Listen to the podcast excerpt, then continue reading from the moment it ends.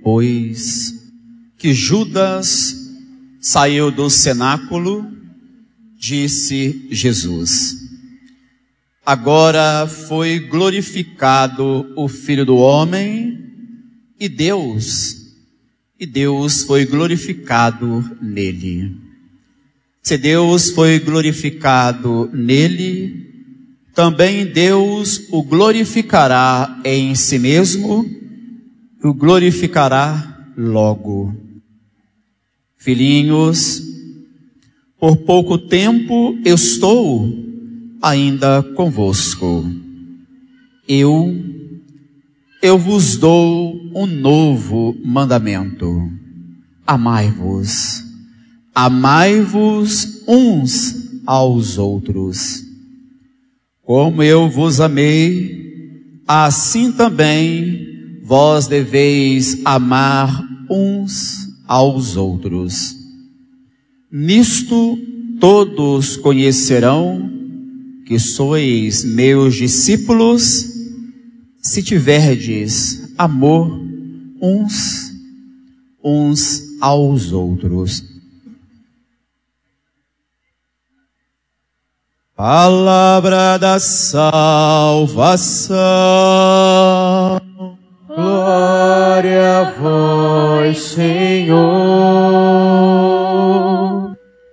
Reverendíssimo Padre José Pedro, pároco desta paróquia, amada família salesiana, temos algum salesiano cooperador aqui além da CAT da minha paróquia? Também. Aqui tem Adma, não tem? Adma, temos alguma. Que coisa boa. Mais algum outro grupo da família salesiana? Quem? Adma também. A Adma, Associação dos Devotos de Maria Auxiliadora. Amados irmãos e irmãs paroquianos, Padre Pedrão pediu que eu ficasse agora duas horas falando. Nem eu daria conta de mim mesmo, não é verdade? Prometo ser breve. Serei bem objetivo nessa reflexão. Ela vai em três partes. Primeira parte, bem breve, o evangelho de hoje. Segunda parte, o tema de hoje. Maria Auxiliadora da Igreja. Não sei se está bem elaborado o tema nesse sentido, não, mas a ideia é essa.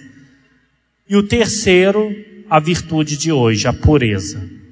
São esses três pontos da homilia. Primeiro ponto, o evangelho de hoje. No evangelho que ouvimos, Jesus nos dá um novo mandamento: amai-vos uns aos outros como eu vos amei. Duas ideias que eu quero trabalhar dentro disso. Primeira, isso não vai acontecer só pelo seu esforço. Ah, Padre, se eu quiser me dedicar, eu vou amar a todos. Não. Isso acontece primeiro por graça de Deus. Assim como eu, Jesus, vos amei, amai-vos uns aos outros. Então, o primeiro amor a ser vivenciado é o amor de Deus por nós.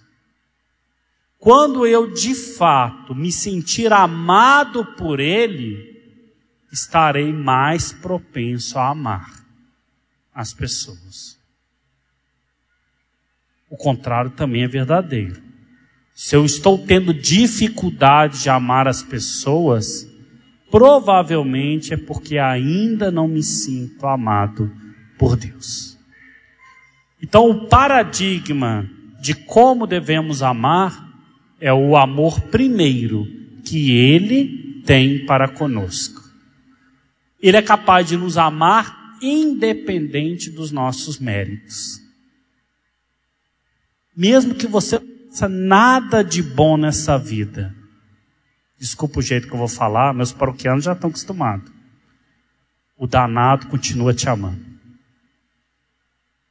Independente de como você vai levar a sua vida, ele continua te amando. Ele ama você, que é uma pessoa boa, virtuosa, mas ele também ama aquele que não é uma pessoa boa e virtuosa. Nós é que fazemos seleção de pessoas. Nós é que nos julgamos melhores ou piores. Para Ele, todos são seus filhos. Então, o amor dele é um amor sem medida, um amor gratuito. Eu dizia lá em São João del Rei que se talvez pudéssemos pensar no último domingo, dia das mães, que se tal pudéssemos pensar como é o amor de Deus por nós de forma humana, nós deveríamos olhar para as nossas mães. Ô bicho danado, mãe. Consegue nos amar mesmo quando a ofendemos. Consegue nos amar mesmo quando a desrespeitamos. E olha que o amor dela perto de, o amor, do amor de Deus não é nada. Porque mesmo o amor de uma mãe, que é algo tão belo, ainda é interesseiro. Duvida? Por que, que a mãe fica triste quando o filho não retribui? faço tanto para esse menino e é assim que ele me trata. Está vendo como que não é totalmente gratuito? Porque o amor gratuito é aquele, eu amo independente de você fazer algo ou não por mim. Esse amor só Deus. Mas eu brinco que na hora de fazer o ser humano, acho que na hora que chegou nas mães, Deus tropeçou e derramou um pouco mais do seu amor na mãe. Por isso que a gente olha para a mãe e consegue entender um pouquinho do que seria o amor de Deus por nós. Então, ele é o protagonista do amor. Agora, vai dizer o evangelho de hoje: vocês serão reconhecidos como meus discípulos se vos amardes uns aos outros. Então, a identidade para que um ateu, para que um islâmico, muçulmano, para que um judeu, para que um budista reconheça em você um cristão ou uma cristã, é a capacidade que você tem de amar ou não. Reconhecerão que são meus discípulos se vos amardes uns aos outros. A carteira de identidade de um cristão deveria ser o amor. Eu falo deveria porque nós somos pecadores. Mas essa deveria ser a nossa identidade. Não precisaríamos ler nada, rezar nada. Bastasse amar e saberiam que somos cristãos. Se ainda não nos reconhece como cristãos, é porque não amamos devidamente. Então, essa provocação desta primeira parte. Amar uns aos outros deve ser uma meta buscada, a ser buscada incansavelmente. Porque ali está a minha identidade, como cristão, como filho de Deus. Segunda ideia de hoje, o tema Maria Auxiliadora da Igreja. Decorem três datas comigo. Primeira data, 1571. Segunda data, 1816. Terceira data, 1862. Vamos lá. 1571, o Papa era o Papa Pio V e os muçulmanos do exército de otomano queriam invadir a Europa pelo estreito é, rio podemos, do mar, né? Do braço do mar, lá da região de Lepanto. O Papa Pio V convoca o seu exército para combater né, os otomanos, os muçulmanos. E eles eram muito mais numerosos, com muito mais navios para esse combate milagrosamente, no meio do combate, quando os cristãos estavam perdendo, de repente o exército muçulmano recua e foge, alegando terem visto por detrás dos cristãos no combate a imagem da Virgem Auxiliadora. Dias depois ficaram sabendo que no mesmo instante do combate, o Papa Pio V, lá em Roma, com um grupo numeroso de cristãos, estava rezando, pedindo auxílio da Virgem Maria. E como naquela época não tinha zap zap, né? Durante a oração, o Papa Pio V teve uma visão de que os cristãos tinham vencido a guerra. Essa notícia só chegou seis dias mais tarde, lá em Roma, de que os cristãos tinham vencido. Então, um dado histórico do porquê que a auxiliadora é invocada para proteger a igreja. Segundo dado histórico, 1816, um ano depois do nascimento de Dom Bosco, Napoleão I queria tomar os estados pontifícios na Itália. Todos os territórios que era da igreja, ele estava usurpando para ele. E então ele decide prender o Papa Pio VII. E ele prende o Papa Pio VII na França, num cativeiro. O Papa fez uma promessa de que ele, se ele fosse liberto e a igreja retomasse os seus terrenos, suas posses e os estados pontifícios, ele iria dedicar essa vitória à auxiliadora. Cinco anos mais tarde, Napoleão perde a guerra, o Papa é liberto, volta a Roma de forma triunfal e decide então, né, nessa data, estipular a festa de Maria Auxiliadora. A data da entrada do Papa Pio VII a Roma, retornando do cativeiro, foi no dia 24 de maio de 1816. Daí estipula-se a data da festa de Maria Auxiliadora. Última data, 1862. Dom Bosco já estava com seu oratório, já estava com a congregação salesiana sendo aceita, e de repente, num lugar chamado Spoleto, próximo a Turim, na Itália, começa a surgir as aparições da Virgem Maria a alguns garotos. E esses garotos testemunham que a Virgem Maria que lhes aparece é a Virgem Auxiliadora. Dom Bosco então confidencia a João Calheiro, que depois seria bispo, de que então iria decidir construir uma igreja dedicada à Auxiliadora.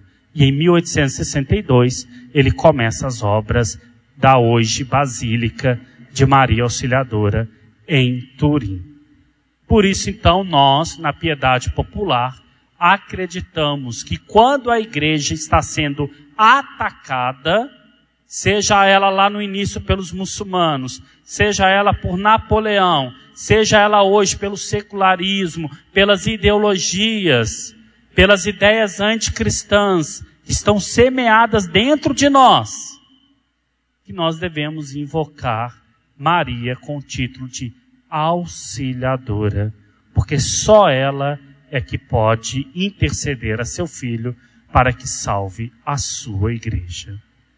Você também no combate espiritual, né, na sua família, quando a família não está sendo santa, quando você não consegue mais rezar com seus filhos, quando você percebe que as pessoas que você mais ama se afastaram de Deus, peça o auxílio da Virgem para que você possa vencer essa batalha e que a igreja doméstica, que é a sua casa, o seu lar, também triunfe e vença no final esta batalha.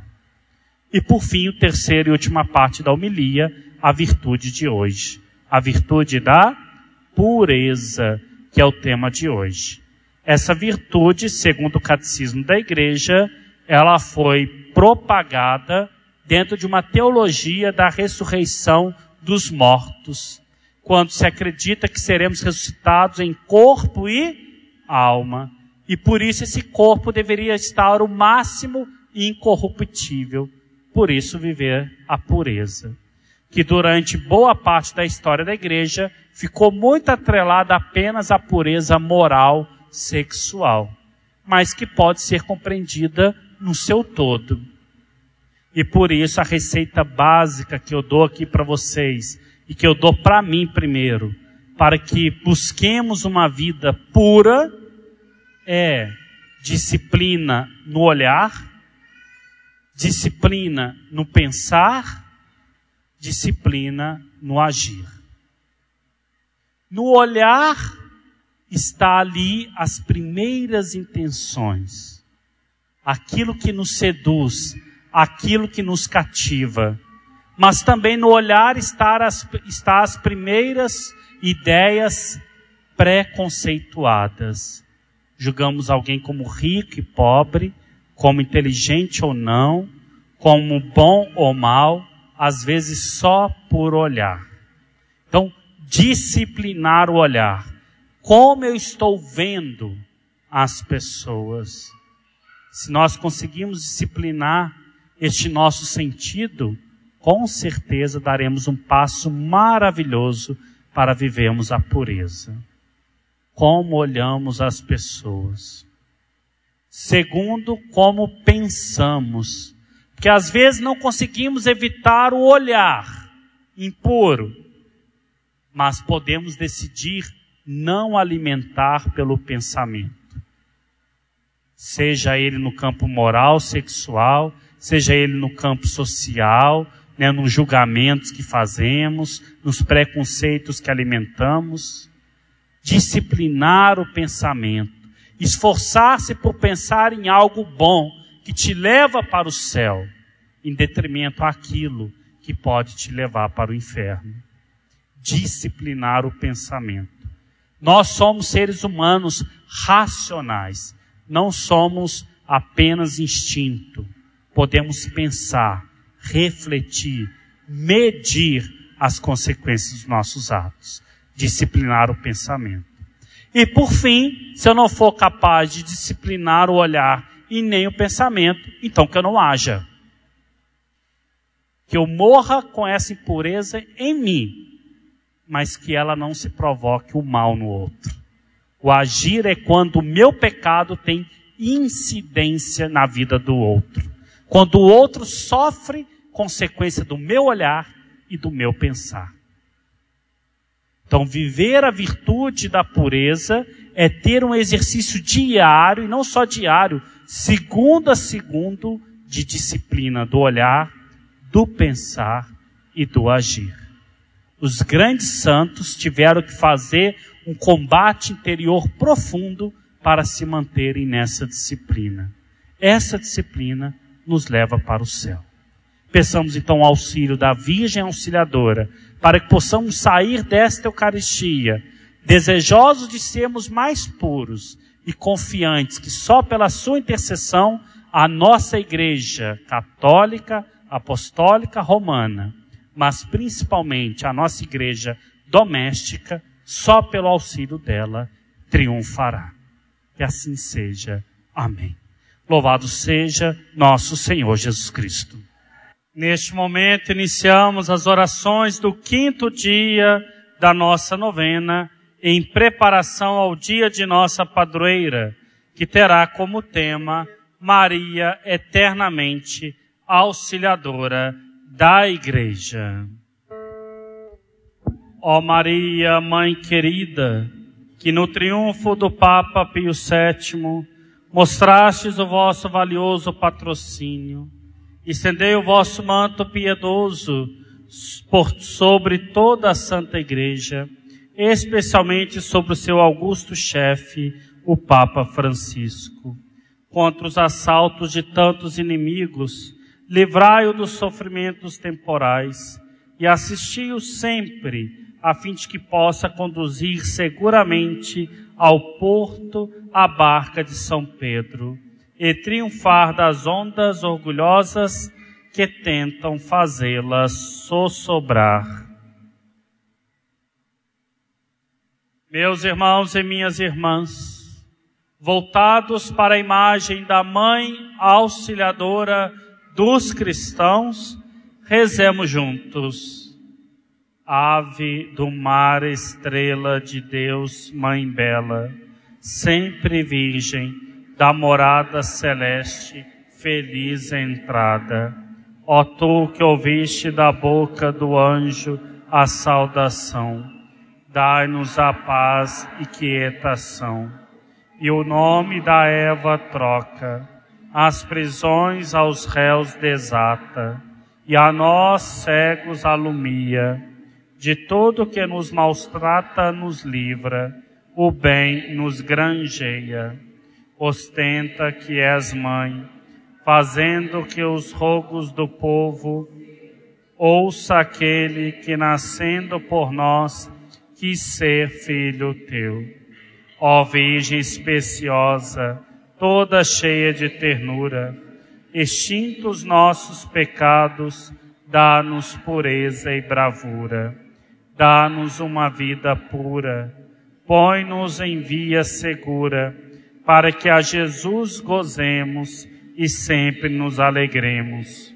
A Deus Pai veneramos, a Jesus Cristo também, e ao Espírito Santo, demos aos três um louvor. Amém.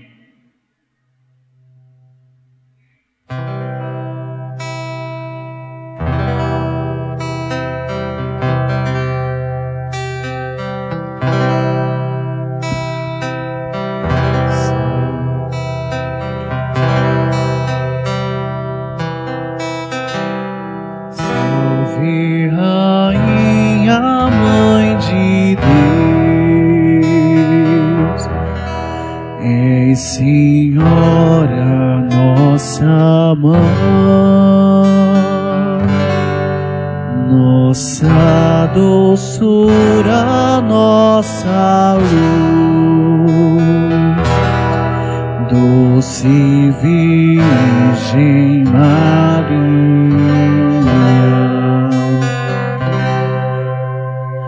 Nós a ti clamamos,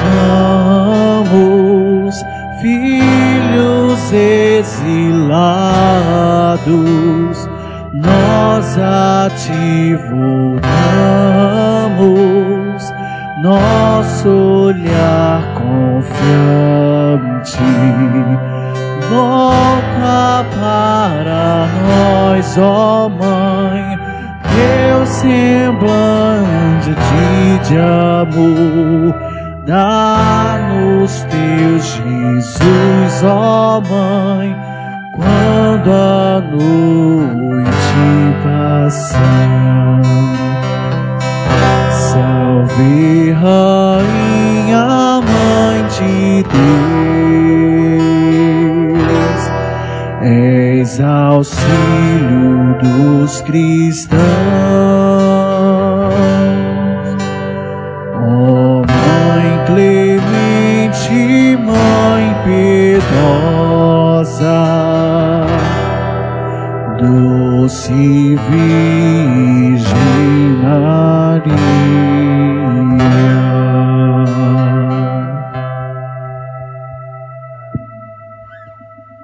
Consagra, consagremos as nossas vidas, os nossos corações a Nossa Senhora Auxiliadora.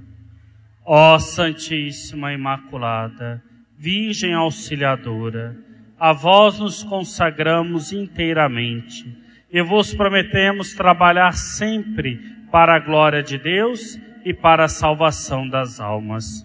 Suplicamos que lanceis vossos olhares piedosos sobre a igreja, sobre os sacerdotes e missionários, sobre nossos parentes e nossos benfeitores, sobre os pobres pecadores e os marimbondos, marimbondos, e sobre as almas dos, dos, do purgatório Ensina-nos, Mãe Terníssima, a copiar em nós as vossas virtudes e, de modo especial, a angélica modéstia, a humildade profunda e a ardente caridade.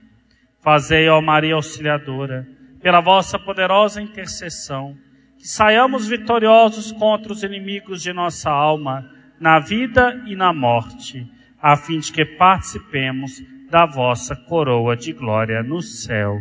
Amém.